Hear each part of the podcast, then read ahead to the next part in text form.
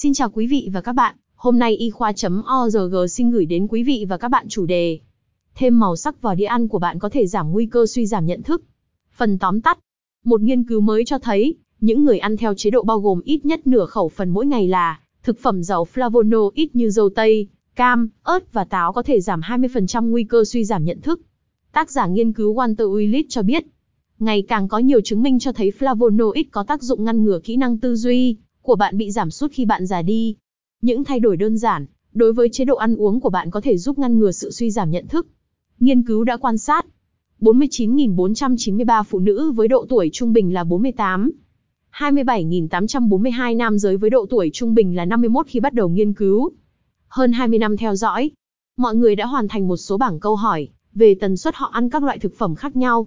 Sau khi điều chỉnh các yếu tố như tuổi tác, tổng lượng calo, những người tiêu thụ nhiều flavonoid hơn, trong chế độ ăn uống của họ báo cáo nguy cơ suy giảm nhận thức thấp hơn, khoảng 20% so với những người ở nhóm tiêu thụ thấp nhất. Willis cho biết, flavonoid có tác dụng bảo vệ cơ thể mạnh nhất và có liên quan đến việc giảm 38% nguy cơ suy giảm nhận thức. Một chế độ ăn uống đầy màu sắc giàu flavonoid đặc biệt là flavan và anhaxanins dường như là một lựa chọn tốt để thúc đẩy sức khỏe não bộ lâu dài.